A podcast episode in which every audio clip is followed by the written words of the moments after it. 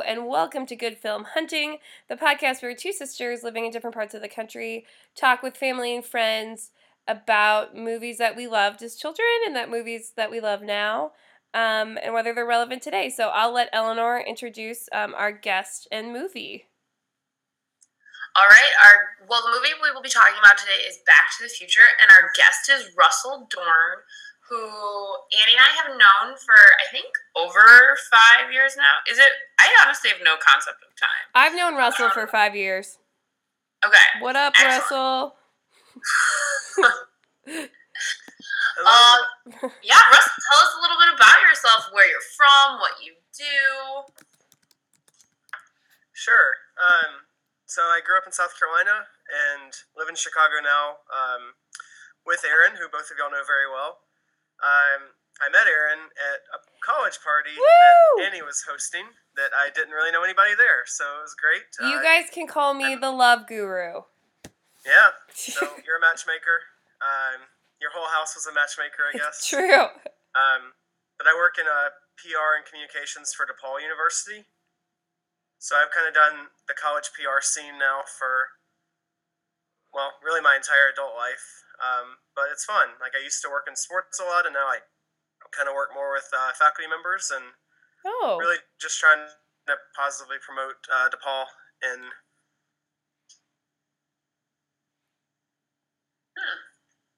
What are your thoughts on the Blue Devils? Tell us, like, just like in general, because we always grew up kind of hating DePaul because we loved Marquette basketball. yes. Like that, I'm gonna put that out there. That's something with, within us. That's funny. Um, I didn't really know much about DePaul until I got there because I, I, I pretty much know any university based on sports, and they don't have fo- they don't have a football team, and basketball has not been good no. for much of my life. Um, but I don't know. I think I think they'll get there. They have a new arena in uh, the Loop, Yes. South Loop. Is it open? It's gonna be opening this year, so it should be fun. The first game is against Notre Dame, so we're Oh my God. about that. Oh, What- that would be what so kind of fun. attire you? What attire are you going to Sorry, wear? what was that? Are you gonna Oh, wear? I'm gonna wear. I'll wear DePaul gear because I know who pays me. Uh, Fern will wear her Notre Dame gear, and the Dolans will wear their Notre Dame gear, so I'll be outnumbered. oh my gosh, I want to go to that game. I'll have to keep my eyes peeled for tickets. That would be fun. Yeah, it should be. I would think it could be potentially a crowded game, but uh, you know, who knows? I'm gonna try to get tickets soon, and I can let you know. Oh, please do. Okay. Anyway, so Russell, that's awesome. I'm glad I have plans now to see a basketball game.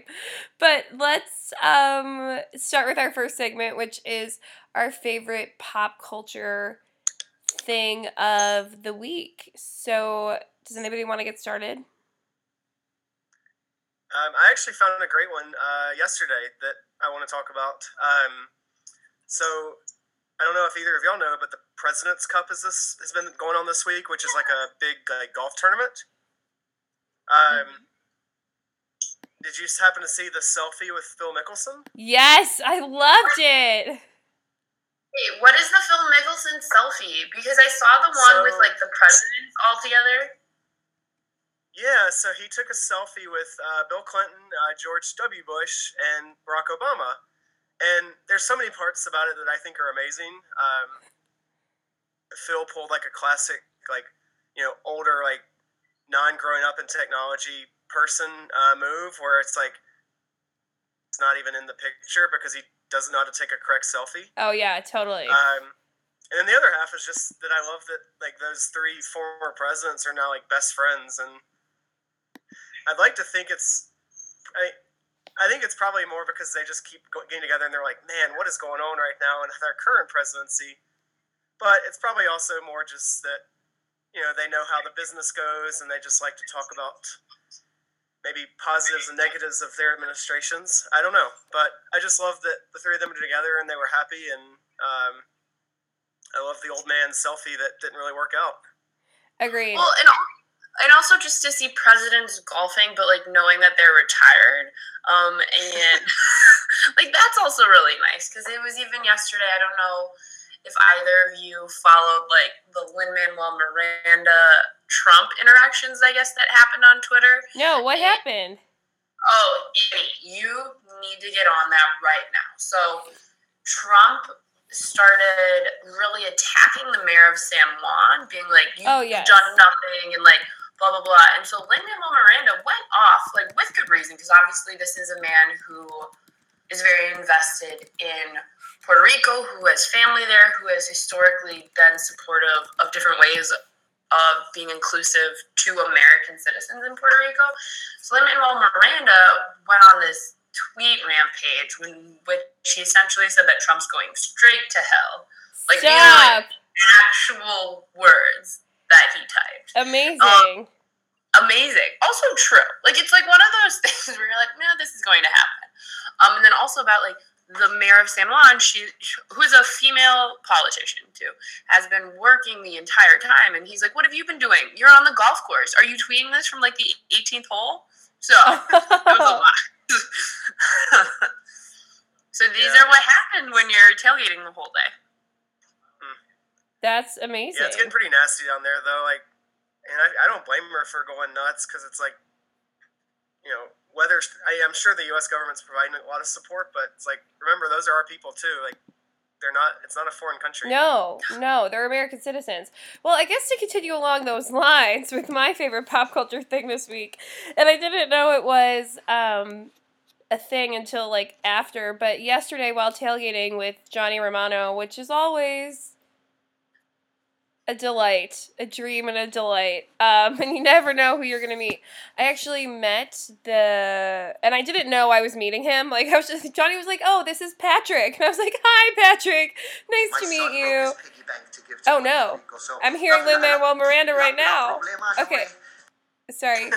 Um, so he, anyway, this dude Patrick, I like, I heard that we were talking about this this like one man show about Father Sorin that he was producing, and like the actor who's playing Father Sorin was also there. So I was just like talking. I was like, oh, this is kind of fun. Like, and then they walk away, or I walked away because truthfully, I was kind of bored of the conversation. And then Johnny comes up to me and it's like, isn't it so cool that you just met the, like the producer of Hamilton in New York and L.A. and Chicago? And I was like, wait, what? Is, how did you not know? Because I obviously know that this man is producing the one man play about Sorin, but like it was very obviously that he was the guy who was the producer of Hamilton. Like, no, so do you not read any of the millions of emails that Notre Dame sends us? I no, I have them all just like sent straight to spam. So I here's the thing, Russell, doesn't that infuriate you as someone who works in PR, PR for Notre Dame, and who was like class president, and Annie just apparently gives zero, zero. She gives zero no. about the information flow. Well, I mean, okay, I just like didn't know, and I was tired, and he- they both seemed really nice. It was just, you know, Well, but it might have been better because like, what if you had known that and then you got like really nervous and like the con- it got really awkward and stuff. Now you just had a great conversation with the guy and it's great. you're awesome probably. No, you exactly. So that's my favorite pop culture thing of the week, which was unintentional. Okay. Well, I got really excited yesterday because so I saw uh, Ninjago, which was not my favorite pop culture thing of the week. Don't worry, but what I did see beforehand were trailers for upcoming movies, and I got like so excited because there's a movie coming up called Wonderstruck, which is from a children's book by David O. Selznick, who wrote The Invention of Hugo Cabret, and so I'm really excited for this movie. That was it. Good, good. I mean, I also saw The Kingsman this week, and it was really awesome. Oh yeah, loved it. Yeah, super good. So that would be like a close second. Totally. hmm Okay, so let's jump in and talk about our movie. So, Russell, we usually ask our guests to give us a brief synopsis of the movie we are talking about. So, would you be able to give us a brief telling of Back sure. to the so Future? um, Marty McFly, high school student, is uh, and we don't really know why, but he's really close with this local scientist who a lot of people think is kind of crazy and, and doesn't have a lot of good ideas. Uh, Doc Brown. Um, Marty comes to find out that Doc has actually created invented a time machine And of course, it wouldn't be a movie without Marty somehow get, going back into time. He ends up back in time uh, right around the time his parents had met. And he kind of messes things up a little bit. His mom ends up falling kind of, I wouldn't say in love, but has a huge crush on him, just super awkward, that I'm sure we'll get into later. Yes. Um, but at the end of the day, saves the day, gets his parents back together, and gets back to 1985, which was a real uh, struggle. So it's, I'm excited to discuss it. Oh my gosh, yes. I would say there's so much I want to talk about, particularly with casting for this film, um, because it's just excellent. Excellent. Ugh. You're funny, Eleanor. That's like the least thing I worry about. I'm really worried about, well, like two things that really creep me out about this movie. Number one, why is Marty McFly such good friends with this old crazy scientist? Weird thing number one. Weird thing number two, we have to talk about the fact, as Russell, Russell mentioned, that his mom has a crush on him. Sorry. Yeah, But it's but it's Lea Thompson, and she's just like so cute, and it's like very clear that it's very innocent and naive. And I think it would be different if it were if like we were to do this movie now, and it would be going back like to the 1980s. It would be assumed to be a little bit more like sexual and like problematic. But we have such an idea of the 50s as being very like vanilla, for lack of a better term, Mm. that I think I don't I don't know. I see less of a problem with it. But maybe this is just Well, yeah, and I just think of it like, I mean, at the end of the day, she doesn't know. It's, I mean, she has no clue. Like, why would you? And so, I think what is awkward to me, and uh, again, this is something I really want to discuss later on, is, is there any point in the future where she's like, oh, like that was the guy that is like I remember from my high school Oh! days is oh! actually my son. Like I, that, that's like the biggest plot hole that I just am like stunned by. I don't understand, and I'd love to talk about it at some point today. Wait, Right. no, Russell, that's like a really good point that I've never considered before. But yeah, at some point she would probably be like, this guy that I have a huge crush on looks exactly like my son. what? Yeah, But well, the I whole thing. Yeah. Oh, okay. no, no, I, I no, I just assume that like that erases the memory in a sense. Huh? Yeah, I don't know. I would think.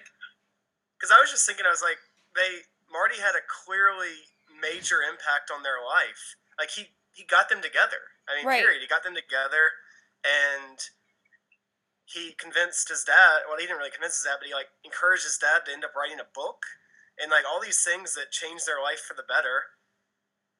Right. Biff, you know, getting in a fight with Biff, and so you would think at some point, and plus they named their child after a guy they had only known for like a week.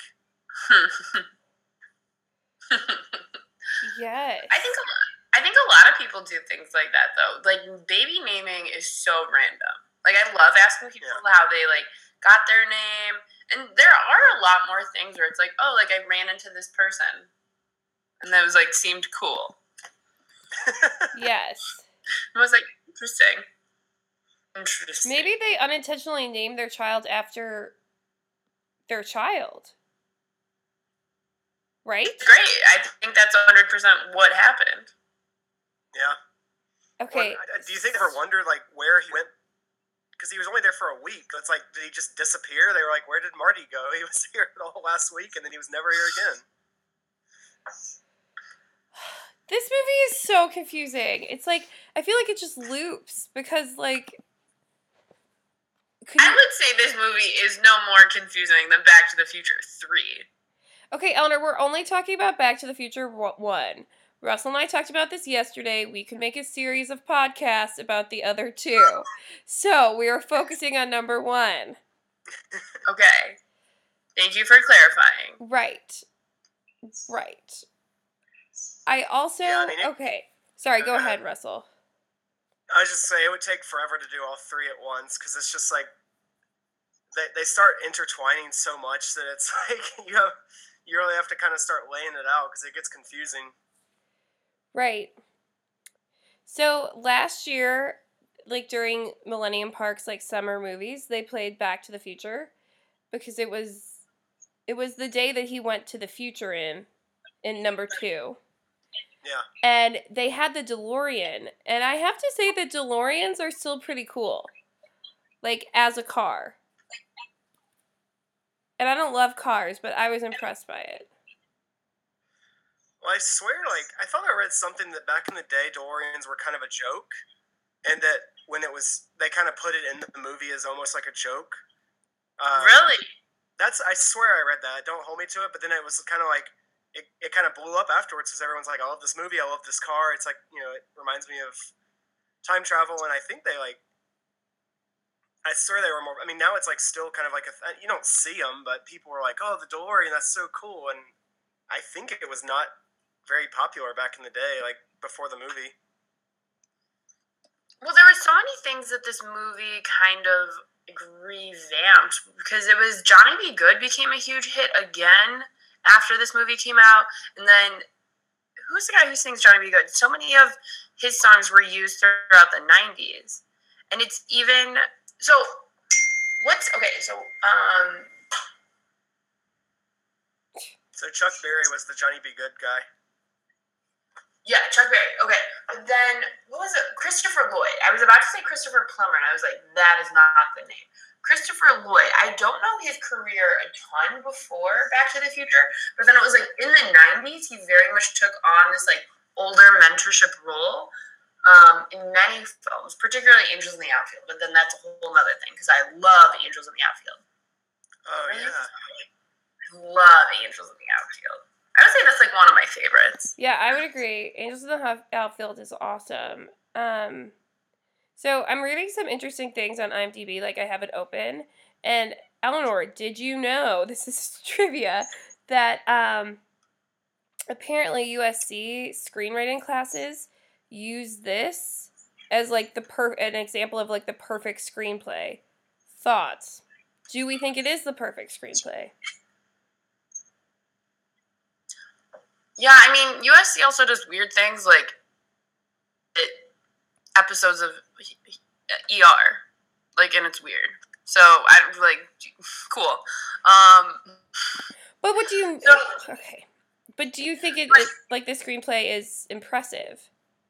Well, no, absolutely. I I would say similar, and this is a different work and obviously like elevated work. But you think about Hamilton, and like, there's so many, there's so many plot points or themes elements that you don't realize are replicated elsewhere for a purpose. And I think that's very true with Back to the Future. There's tons of like Easter eggs or hidden hidden elements that become important, and it's everything was clearly thought out. Uh, there's the larger things that we can point to, um, like his parents and the clock and everything like that, but so much of it is connected and everything is accounted for. You're so right on that. Yeah. And that's what it means by a perfect screenplay.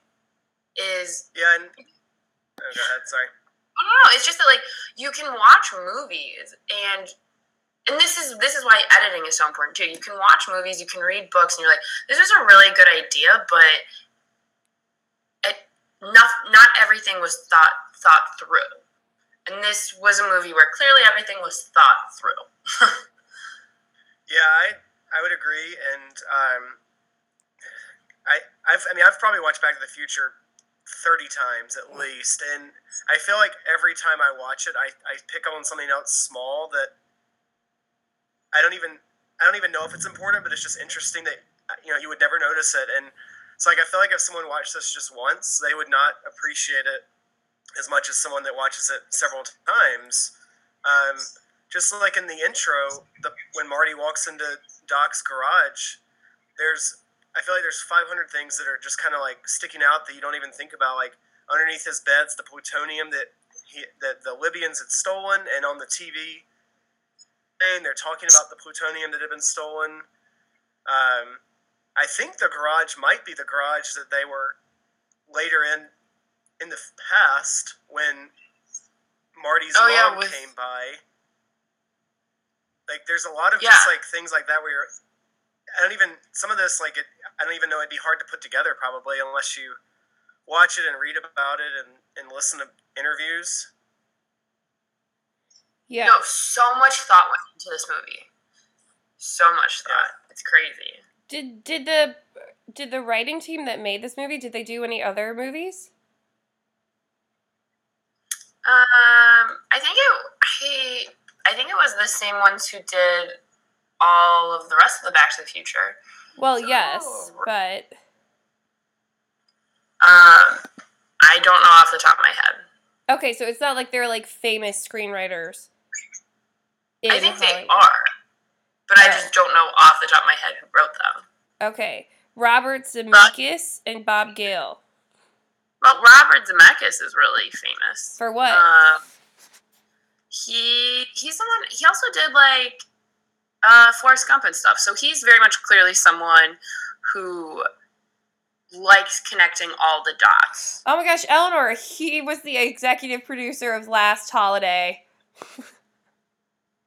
Sorry. Excellent. We love the movie Last Holiday. another movie. Another movie where everything comes together in ways that you wouldn't expect. Agreed. Agreed.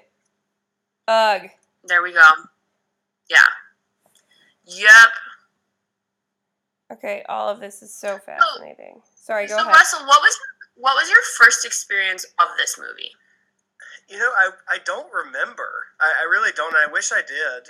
Um, but my whole life, I mean, I was history major, and I, so I've always like I've always enjoyed history. I've always enjoyed the thought of of space travel and time travel. All that like fascinates me. So I think at whatever point I started watching it, it was probably all of those elements that played a role. Um, like I remember having, and I, I can't. I think I got rid of them now, but I had the three at one point they put out the three of all three movies on um, VHS tape, so I had that. And then at some point in the last like five years, on when it, maybe it was 2015 when they had the anniversary, I got the three pack on Blu-ray. So and that's that's I watched it this week on my Blu-ray. So um, I don't know. I feel like it's just been like it's one of those. I, I just like you know I don't I like movies that I don't have to think a ton about, which maybe this isn't a great example because I feel like sometimes you do have to think about it, but I, I just like this movie. Like I've just watched it so many times, I've just like love it. And if people don't, then I, you know, it's like whatever. But I think it's a great movie. Well, there is an element of escapism, and I think you hit on a really important Yes. point where it movies and television shows can serve as like comfort food, for lack of a better word, because this is this is a movie like it's still exciting and there's still moments where it's funny, but you but like you know what's gonna happen, so the stakes are lower. But like you can pop in at any moment and enjoy it. Like Yeah. I know for me that's very much Full House, and I remember when I was living with Annie in Boston, like I would put the TV show on while I was cooking her things, and Annie would think it was so funny because I'd seen every episode easily eleven times, but I would still laugh as if I heard the jokes for the first time. Yes, you would. and it's Fuller House season three was like that. Who knew? Fuller House seasons one and two is terrible. Fuller House season three raised the bar. Agreed. Um, excellent stuff. Yeah. These are Um, movies I, if they're on TV, I'm watching it, even if I. it's just like it's almost like instinct at this point. Right. Like that's what you're going to choose to watch. Well, I also think that we have to talk about like, spend a minute talking about just how like delightful and charming Michael J. Fox is as an actor in this movie. Like the the writing of this, right, the writing of this movie is great, the plot line is great, all of that's great, but like I mean, they actually shot this movie first with another actor because um, Michael J. Fox was too busy on Family Ties, um, but then he was able to do it, so they reshot the whole movie. Um, and I'm just thinking about how different it would have been had it not been Michael J. Fox, you know? Which was a very real possibility. Yeah, I think he was a delight in this movie. Um, I just love how he interact. I, I, I love his facial expressions, and I love how he interacts with, you know, TV family. Uh, it, it's just I don't know. Everything about it's really funny. Like I love when he's driving the car and um, he runs into the um, the 1955 um, barn, and the people come out, and he's wearing that ridiculous like plutonium outfit, and Yes. he like stumbles over a bay of hell and or wow just a bale of hay and uh, i don't know it's just everything about the way he interacts with people i think is great in this movie Agreed. I would 100% agree. I also think that he and I mean, as an actor in the 80s, he was just like very believable as a teenager in the 80s, right? Like, I feel like at that point they were still casting people who looked their age and who he was a teenager when he shot this movie, right? Like, he grew up on I actually don't- I'm not sure. He might have been older teen, early 20s. Really? Because he's someone who looks he looks young in the sense that like Michael J. Fox is a small person. Yes. No? Where was he most recent? I feel like I was. Did he present at the Oscars this past year or something? Yes. Because I feel like recently I saw him in some capacity, and he very clearly, clearly like really progressed at this stage. Okay, so the movie Yeah, was that's- made in 85 and he was born in 61. So he was in his 20s. He was like 24. 24. Wow. Teenager. So Annie just can't what teenagers look like. No idea. Mm-hmm. That's cr- but I mean, he's a very believable teenager. Oh, for sure. Very believable. Mm-hmm. Which is hard nowadays because you have people who are like in their 30s playing high schoolers. Playing. Well, that's also because that's what we like want teenagers to look like on TV. So Yeah, it'd be kind of weird if you do you ever like walk past a high school and you're like, man, those kids look like they're ten, and it's like, but then you juxtapose that with um, this movie where Biff is like six three, like Yeah. probably like could beat the crap out of anybody, you know, two hundred and something, and it's like clearly not to imagine the high scores look like because it would be weird if everyone was like five four and you know could barely like see over the steering wheel like it probably is in real life. I'm looking at Biff, and he um he was older. He would he would have been 26 when they shot this movie. Insane. I mean, he looks Villain, twenty. by the way. He was an excellent, excellent villain, and I like how they continued it. I know we're not allowed to talk about the rest of the trilogy. I like how they continue that in Back to the Future too. Oh, for sure. And I love how his whole family again. his whole family just ends up being a holes. right? But I mean, that's also like very classic, like an easy way to explain films or families. Um, and I, I think that is now becoming more dated. We associate that with the 80s and 90s, and that was one of the biggest, even Frozen, because you have the bad guy who, like, until he is bad, there is no way for a child to be like, he's a bad character, which is like problematic. Yes. Uh, It's not good. Yeah.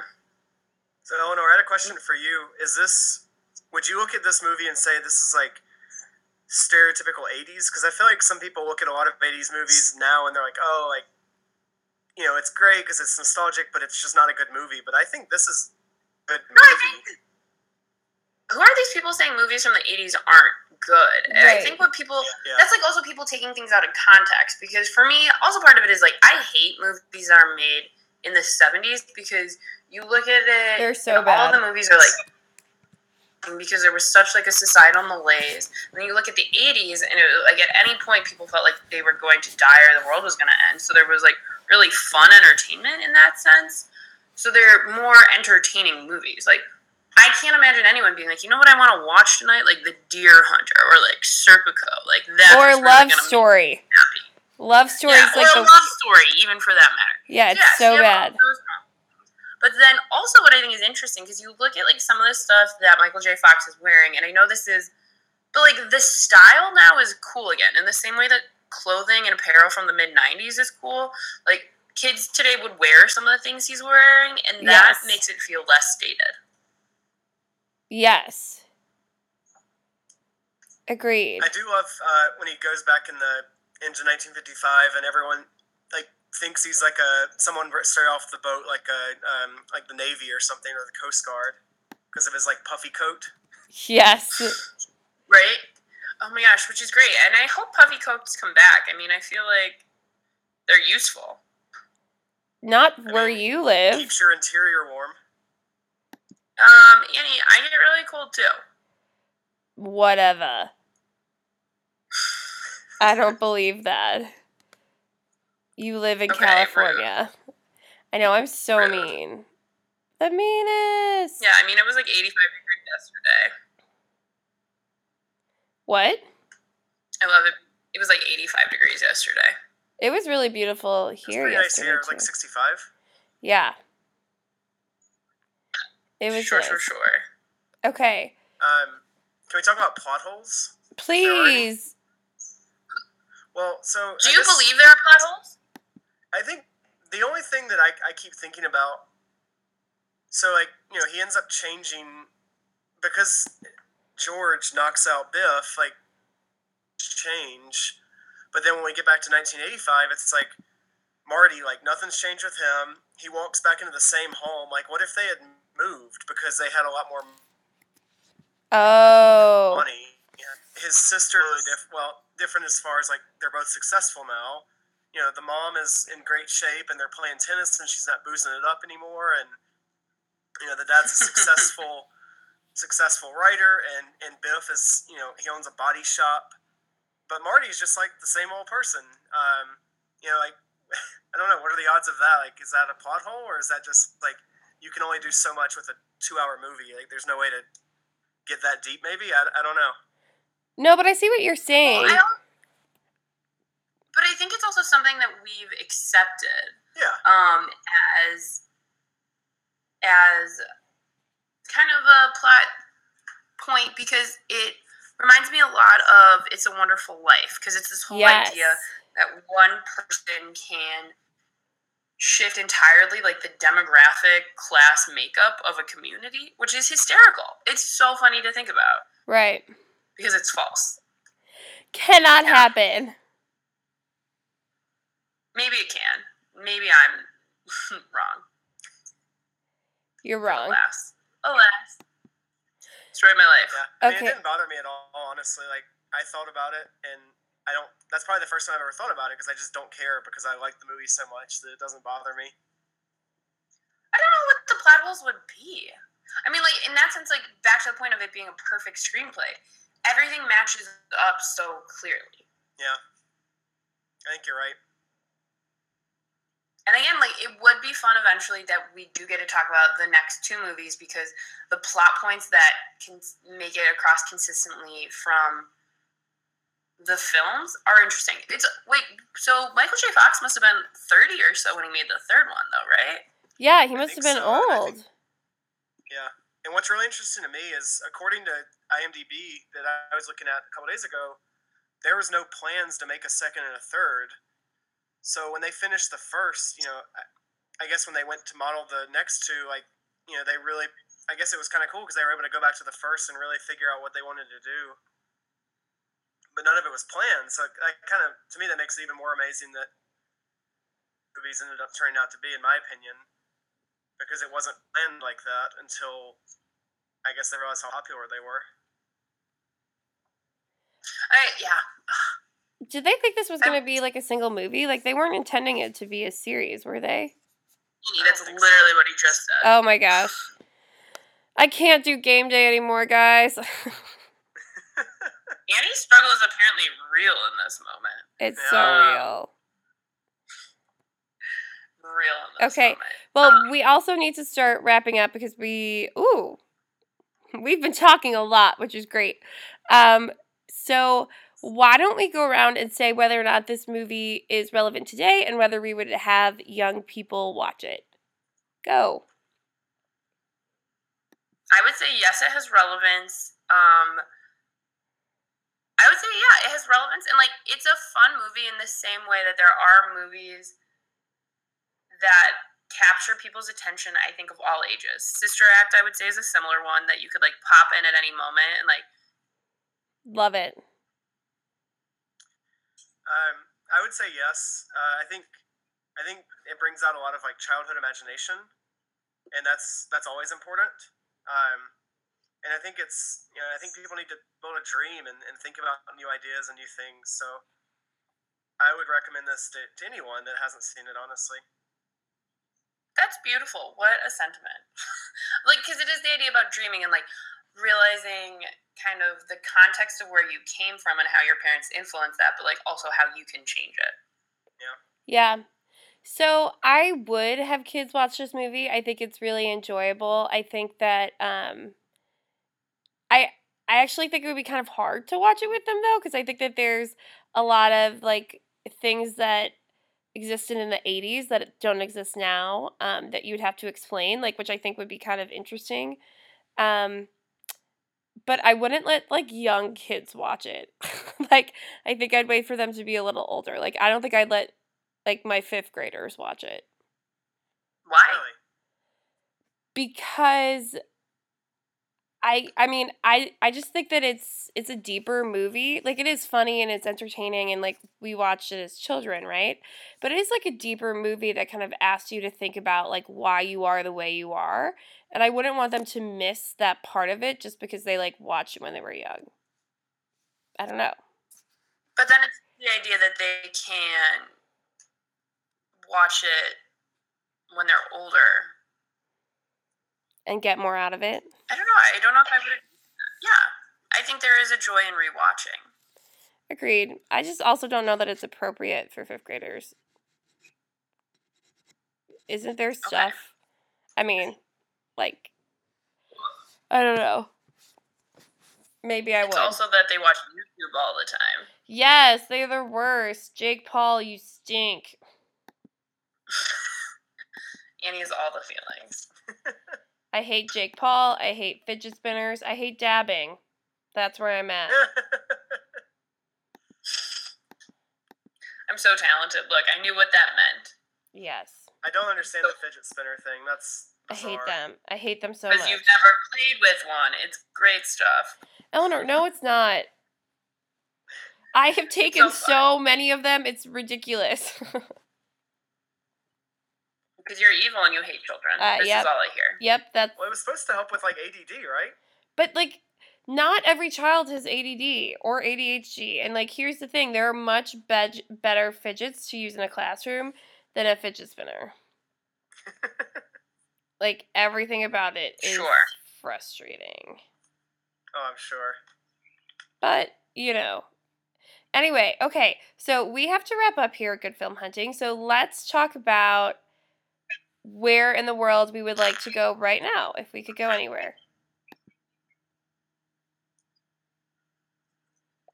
I would go to Estonia because I read earlier this week an article in the New York Times about like how families around the world vacation, and it just sounds like super interesting because they just go to these forests and they'll go from like hot, hot pool to cold like again and again and again and again throughout the day. And I'm like, what's latest day a day?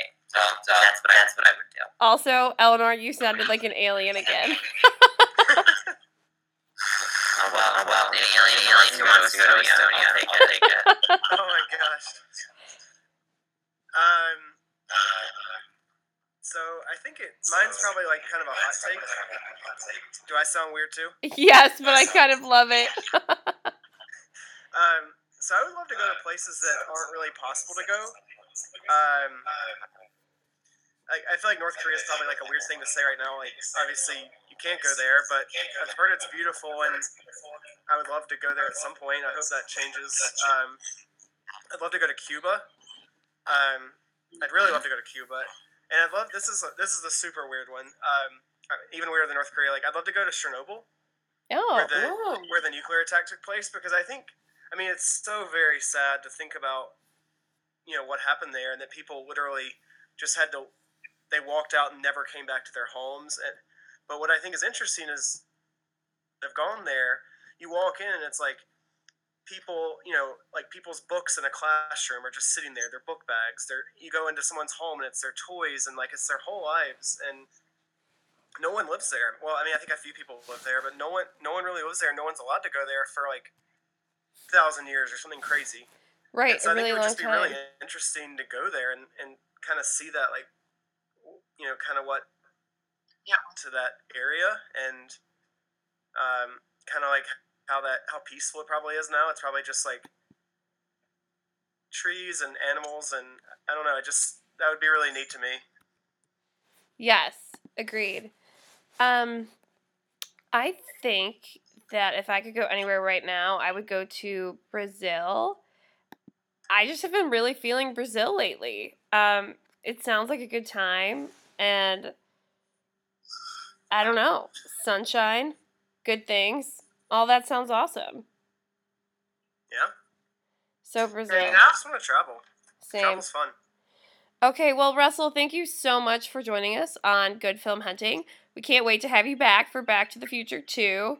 I need to rewatch that one. It's been a really long time.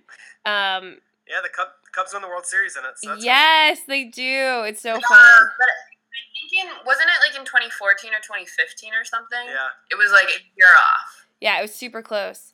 Unlike Um, Parks, and, unlike Parks and Recs, which got which got it right, which is so funny. That's Hilarious. hilarious. Um, but anyway, thanks for listening. You can find us on Instagram and Twitter and Facebook, mostly Instagram and Facebook, um, or email us. And we hope you listen again soon. Bye, listeners.